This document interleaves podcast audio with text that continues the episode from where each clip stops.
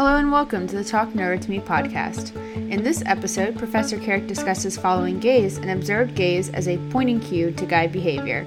He addresses developmental concerns specific to maturation of the brain and the utilization of directed gaze.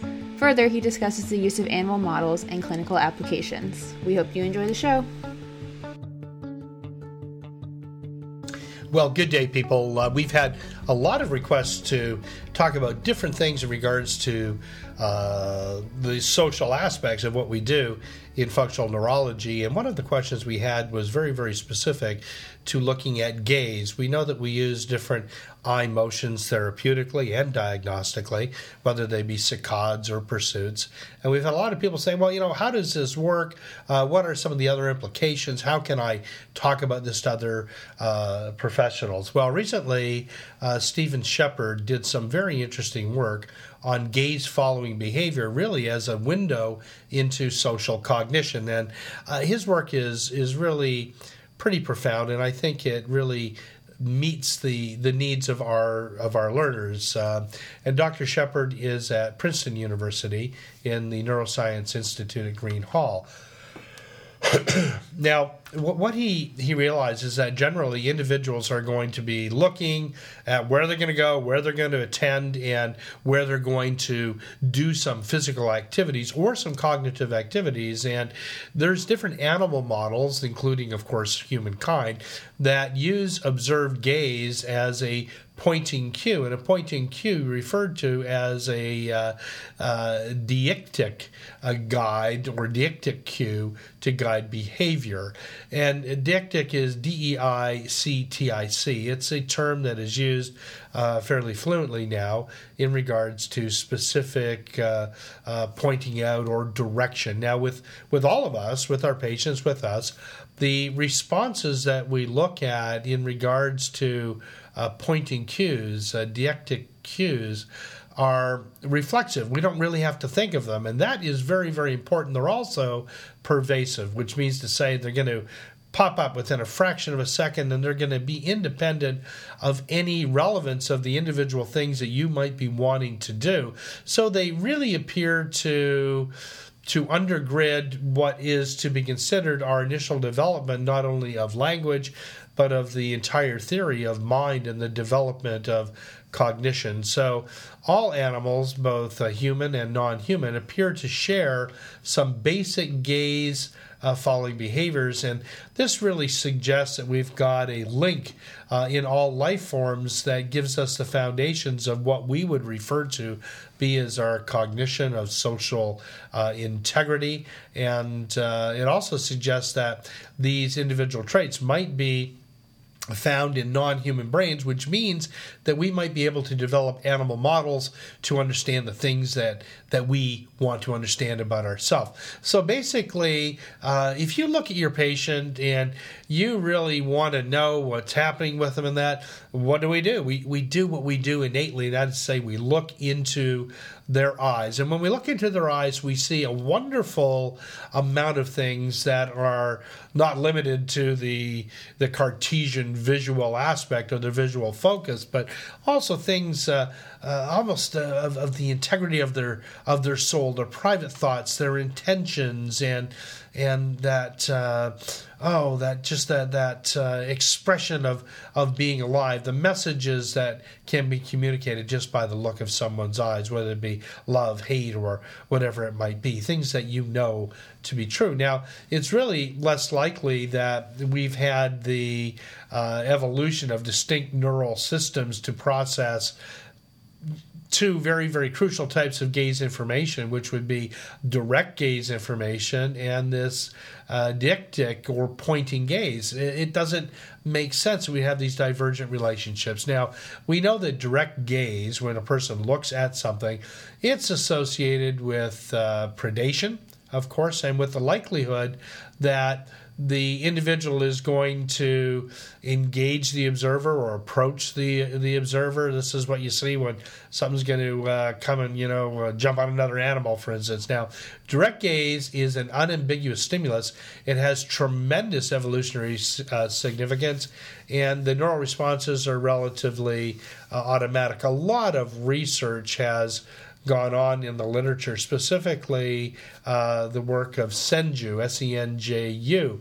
And Senju's worked with uh, Johnson and Hasegawa and published things in the mid uh, 2000 right to the, the present time.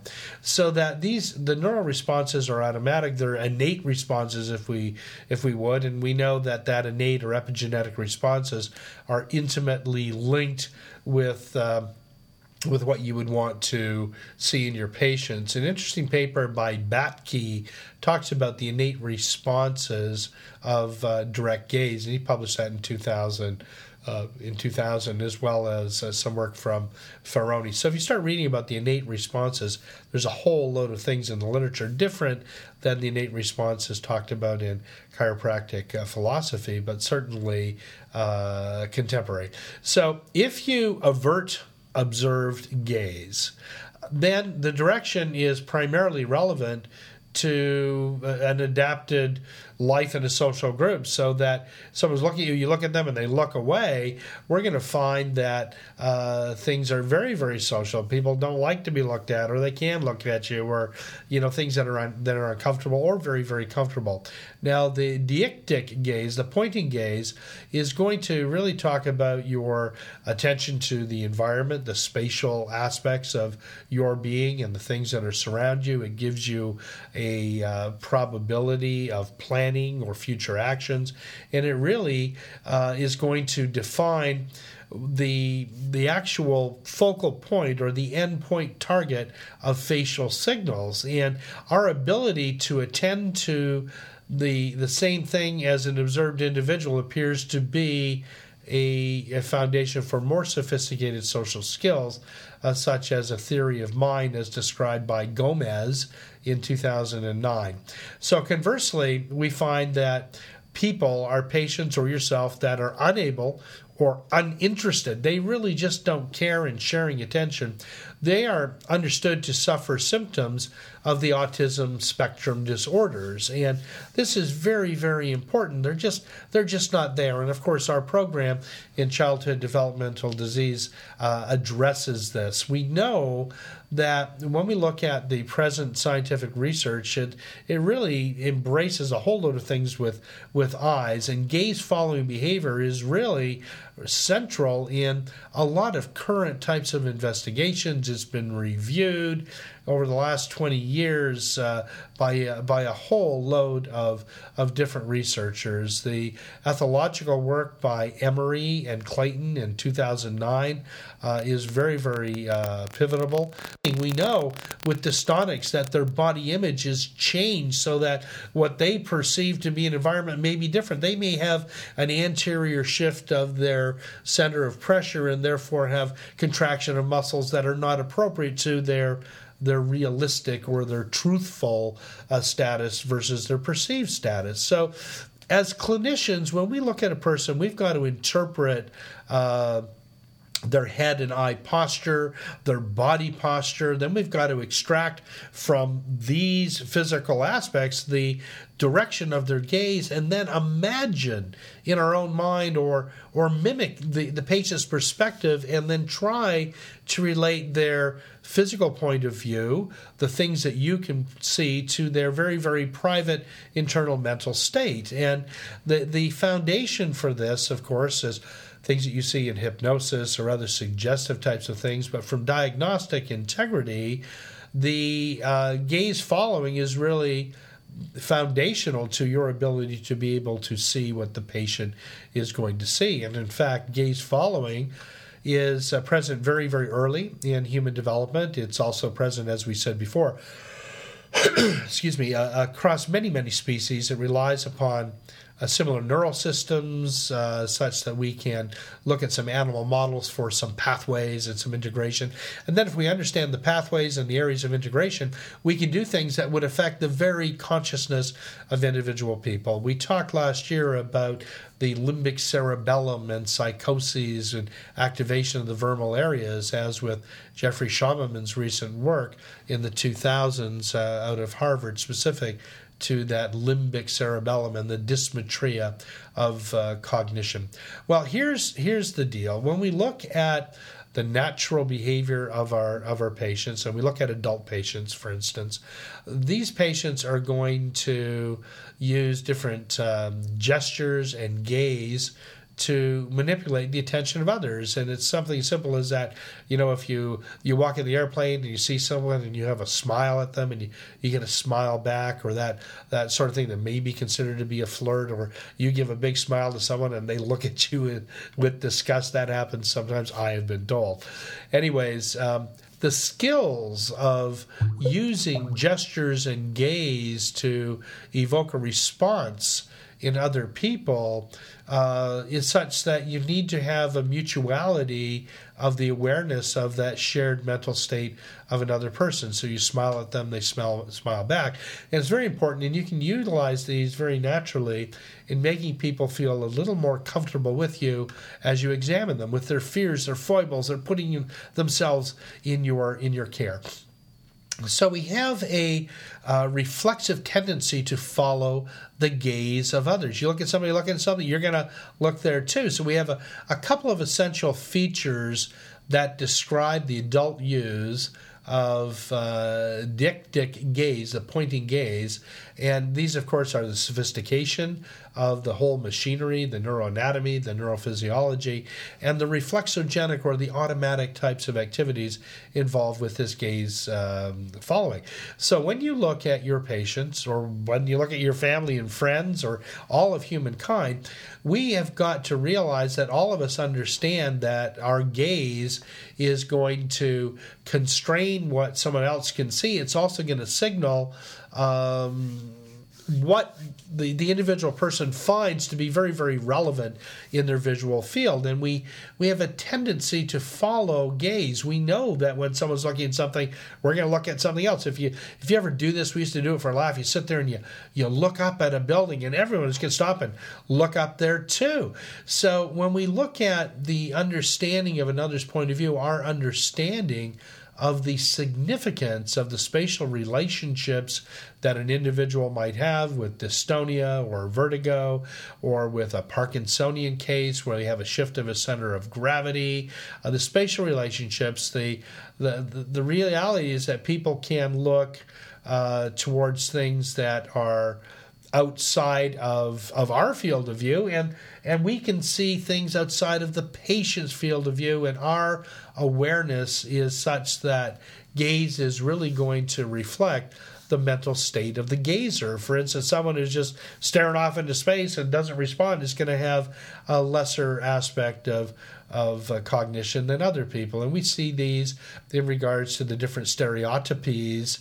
Um, of individual uh, patients, especially in the ADHD group and the Asperger's group, as well as those with Rett syndrome and adults with frontal types of lesions, so that when individuals are, are looking off into space or looking at their their gaze that is really not focused that gaze interacts with other communicative signals and it can have uh, really um, significance to inform somebody of what somebody's doing, or it can mislead somebody. For instance, someone's bored with you and they're not looking over you, you can make a misdiagnosis. So we use gaze to inform our judgments both about the environment that we share and about the person whose gaze that we are going to be observing. So, uh, when this happens, we have a tendency as clinicians to protest, to to take this and process it uh, really, really quickly and easily, and we do it without effort. And that automaticity that we use can be used against us, uh, and uh, it's it's it's really important. People can feel you. For instance, if uh, when you look at somebody that is uh, doing a magic trick, uh, in other words, you're looking at the left hand and the right hand is doing something different. Well, our focal aspect is such that we have a tendency to look where people are looking or look at what people are doing, and as a consequence, our focus gaze, our directive gaze, may be such that we may be robbing ourselves of the ability to see the blue foot uh, that goes uh, really, really blue when someone opens or close, closes the left hand.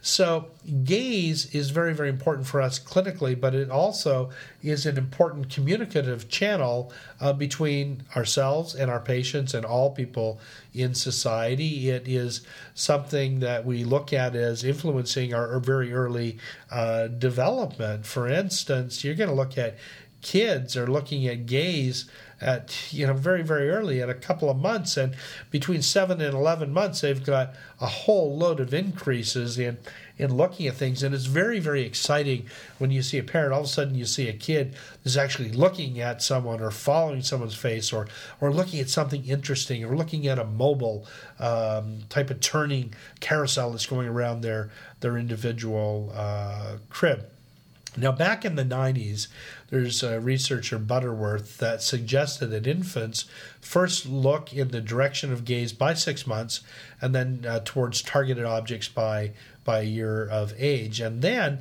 they look geometrically to objects beyond their immediate view by the time they're 18 months of age. And recent work by Tomasello uh, also supported this in 2004. Now, when we look at geometrical gaze following, this is pretty important because what it does is it implies a successful generalization between uh, the space of you and your environment, between the allocentric and egocentric reality of your person. So when you look at a at an infant, a little over a year of age, they're going to follow the gaze of individuals whose eyes are open and uncovered. If you look at something, a kid by the time they're year should be going and looking at what you are looking at. Uh, good research published by uh, the team of Brooks and Meltzoff really talked about that. And when you look at a little kid, you want to uh, look at them, see if they're looking at you, and then all of a sudden look at a different object and see if they follow your gaze. They should start doing this around a year. If they don't, then we suspect different type of retardation in that individual uh, types of development. They'll look at things specifically if you find things interesting, or if you see a person that is looking at something that they perceive to be interesting, you are going to look there as well. So you're going to look at little kids that are about a year old, they're going to manipulate their attention by uh, pointing hand gestures, and they do these in in tandem with uh, either contact with their eyes with an individual or by directed gaze, this uh, gaze, pointing gaze. Now, our people, you, I, all of our patients are going to follow gaze uh, within year after birth if things are developing appropriately. They've got a good frontal cortex, their basal ganglia is doing well, they can maintain a visual axis so that within a year they're going to be able to to follow gaze and then they're going to have uh, a little bit of maturation as their brain starts to go around the third year they're going to have the uh, the ability to have a explicit discrimination of gaze direction. And then uh, we're going to hold on for a whole lot of time. If you're interested in this development in infants uh, really i'd recommend that you look at the work by doherty uh, and a group um, published very, very recently, D O H E R T Y, if you search it. Well, what do these gaze behaviors uh, mean? It means to say that they're probably going to involve multiple substrates and that we're going to have distinct developmental time courses because kids are developing them at a certain period of time. At a very, very minimum, you need to have a, a pathway that develops very, very quickly that will evoke a reflexive gaze following responses. It's got to develop uh, quickly. It occurs in all people, occurs in animals, so that you're going to have something that is uh, catalyzed. But as well as this fast adaptive pathway that allows the automatic reflexogenic system that we see so prevalent in society, we also have a probability of having another pathway that's slower developing for cognitive gaze comprehension. This is why uh, kids are going to be able to develop one thing by year and the other thing not for. Uh, three years, four years, five years. So when we look at, at a kid around the age of 10 months, they're going to have joint attention abilities that predict the rapidity of subsequent language acquisition. This is very, very rich for us when we can look at kids and look at their tension in their eyes and we can make some sorts of predictions as to uh, how they're going to be able to read, how they're going to be able to learn. This has some societal excitement. And again, uh, Brooks and Meltzoff uh, recently have published some very, very interesting papers that shows this type of relationship. Just as we know, there's a relationship between toe walkers and visual uh, alexics. We know that poor joint attention skills are going to predict the severity of impairment from autism spectrum disorders and uh, a lot of the developmental types of activities. Uh, some uh, recent work, if you look at uh, uh, gaze attention with autism spectrum work. Uh, Rob Malil talks about this in very, very good uh, detail. Um, Nation and Penny published some interesting things uh, last year. Well, maybe a couple years ago, 2008, I think, uh, specific to this individual subject. So when we look at the developmental evidence in humankind, it really tells us a whole load of things. It tells us that the initiation of and the response to joint attention are separable processes which really make uh, contributions that are distinct and independent, uh, both to uh, the community development of a person within a group, how do they get along with other people, as well as their development of their ability to to speak and to understand uh, language. Very, very uh, exciting types of work. Now, this. Um, oh, is really what a, developmental heterogeneity, and it really is going to include all of the contributions of the environment, the the contributions of the perceptions of the of the family unit, of the friends, of of uh, individual reflexes, of of the developing motivations to to develop social attention, interaction, behavior, cognition, learning, and all of these uh, different types of things. Now, if we look at uh, differently developing mechanisms that are going to be occurring simultaneously, it, it really is going to to, to boil down to something that will support giving us some orienting responses and some some cognitive types of interpretations that are evoked by by gaze, by where your eyes are, and these mechanisms may differ across uh, phylogeny, but they may be detectable uh, through uh, different testing of behavior, such as what we do with different psychophysical testing uh, in our patients, whether we're doing the motor aspects of tandem gait, whether we're using different instruments of Wyatt, of BAD, uh, the Brown scales, or a variety of different things. now there's a certain inherent difficulty when we try to do animal experiments so that we can uh, look at these pointing directed gaze, the deictic uh, social cues that are across animal species. Now, with humans, we pretty well know uh, what's happening when somebody is gazing in a direction way. It's pretty easy to interpret if someone is looking at your butt or someone's looking at, at you know the side of your nose that maybe you're going to you know rub it. Maybe you think you got something in it. So we can categorize these pretty well.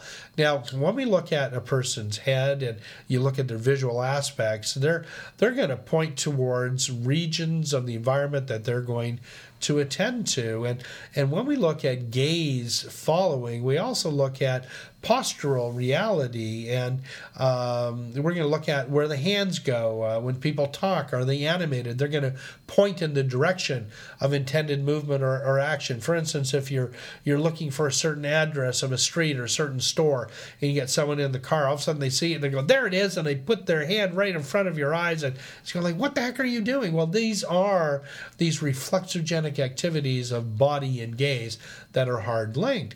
Now, the the human hands and eyes are of course are of course different, right? One is is uh, is looking at a motor pathway that is as a consequence of where you believe you are. The other is a motor pathway that allows a sensory type of experience. So we've developed a sense of of vision and very, very uh, distinctive uh, individual eyes with distinctive uh, visual patterns. We all know how to uh, measure blind spots so that the blind spots or the areas you just don't see are representative of things in your mind, and you're not going to be a, attending to gaze in those individual areas. So we all have a very well defined uh, fovea. And, and, this is a, a, something when you do your ophthalmological examination, you look at the fovea, you're coming in nasally, it's temporal, it's small, it's single, it's circular, it's uh, pigmented, it's just different. Well, if you look at that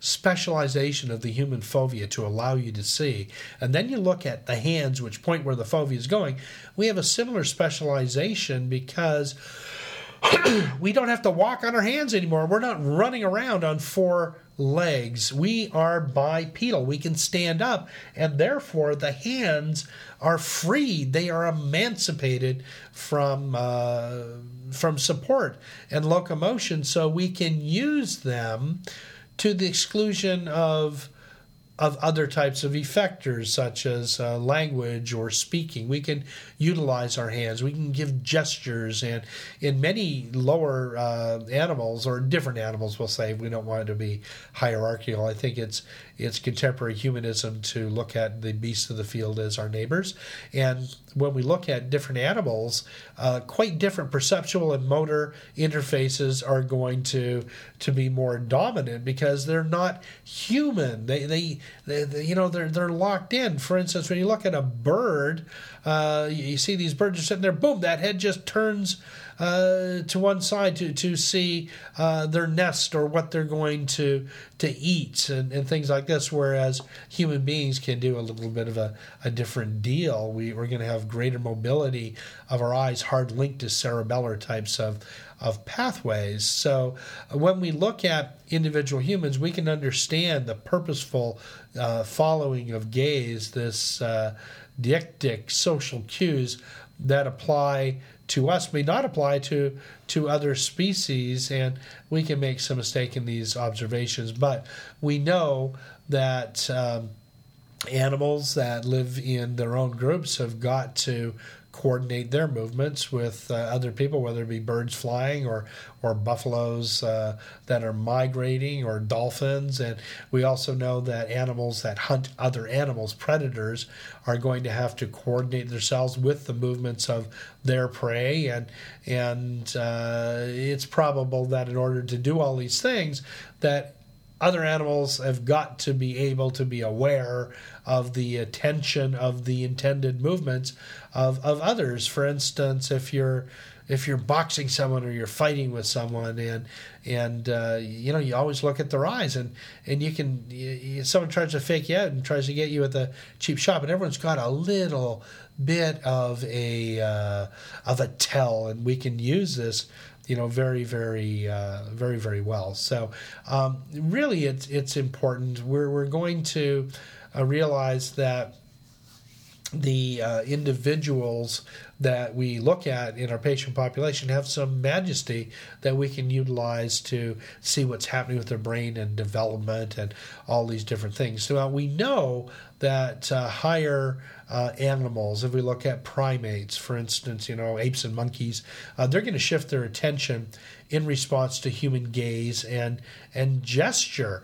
But lower primates, uh, such as uh, uh, capuchins and all the macaws and, and things, are, are not going to be able to, to do that. So, some of the primates have been able to follow gaze geometrically, and they really are going to have a limited understanding of another's uh, point of view, such as you see in these little spider monkeys and and things like uh, things like that. So, when we look at what we do, we're going to have certain cues in our patients and ourselves, and these cues are very important because we can research other animals, uh, such as non-primate species, in research to look at their uh, deictic types of cues.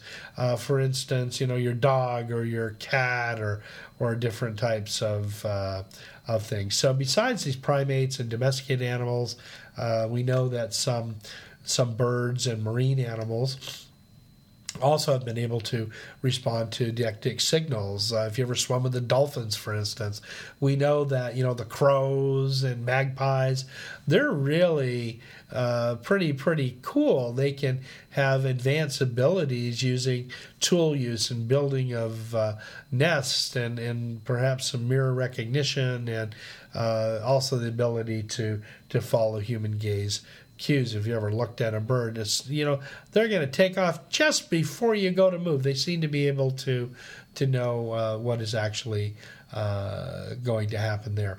Well, I think this is very exciting. I'm glad that you asked me to talk about this. So let's continue next week and talk a little bit more uh, about this reality of how um, we look at human gaze and what the developmental aspect is and uh, and how we can look at some different experiments that will help us understand what we're looking at with our patients and also be able to see what our weaknesses are so that we might be able to do some marvelous marvelous things.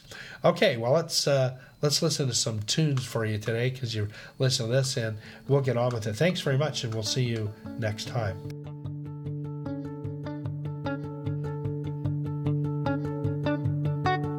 If you enjoyed this podcast and would like to make any suggestions for any future podcast topics, please visit the Contact Us page on carrickinstitute.com.